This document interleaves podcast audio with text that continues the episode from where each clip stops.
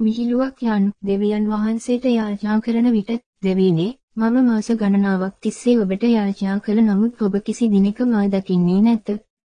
එතකොට අර උපාසකතුමාට මම හොයාව අවහිර බ්ලොක් කළා කියලා අසවි හනක් ඇහෙනවා. මේක ඇත්තක්ද? දෙවියන් වහන්සේ යමෙකු අවහිර කළහොත් නැත.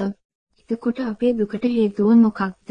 ඒක නිසා අපි කාට හරි සිතුවිල්ලෙන්, වචනයෙන්, ක්‍රියාවෙන් දුකක් දීලා තියෙනවා නම් මේ දුක අපිත් අත්විඳිනවා. අනික් අතට රාගය, ක්‍රෝධය, මමත්වයේ යන අකුසල ස්වરૂප වලින් අප පීඩාවට පත්වේ. මේ ඔක්කොම හදාගත්තොත් ජීවිතේ හරියයි. දෙවියන් කිසිවෙකුට අවහිර කරන්නේ නැත, කිසිවෙකුට දුකක් දෙන්නේ නැත, සිතුවිලි ලෙස ජීවිතය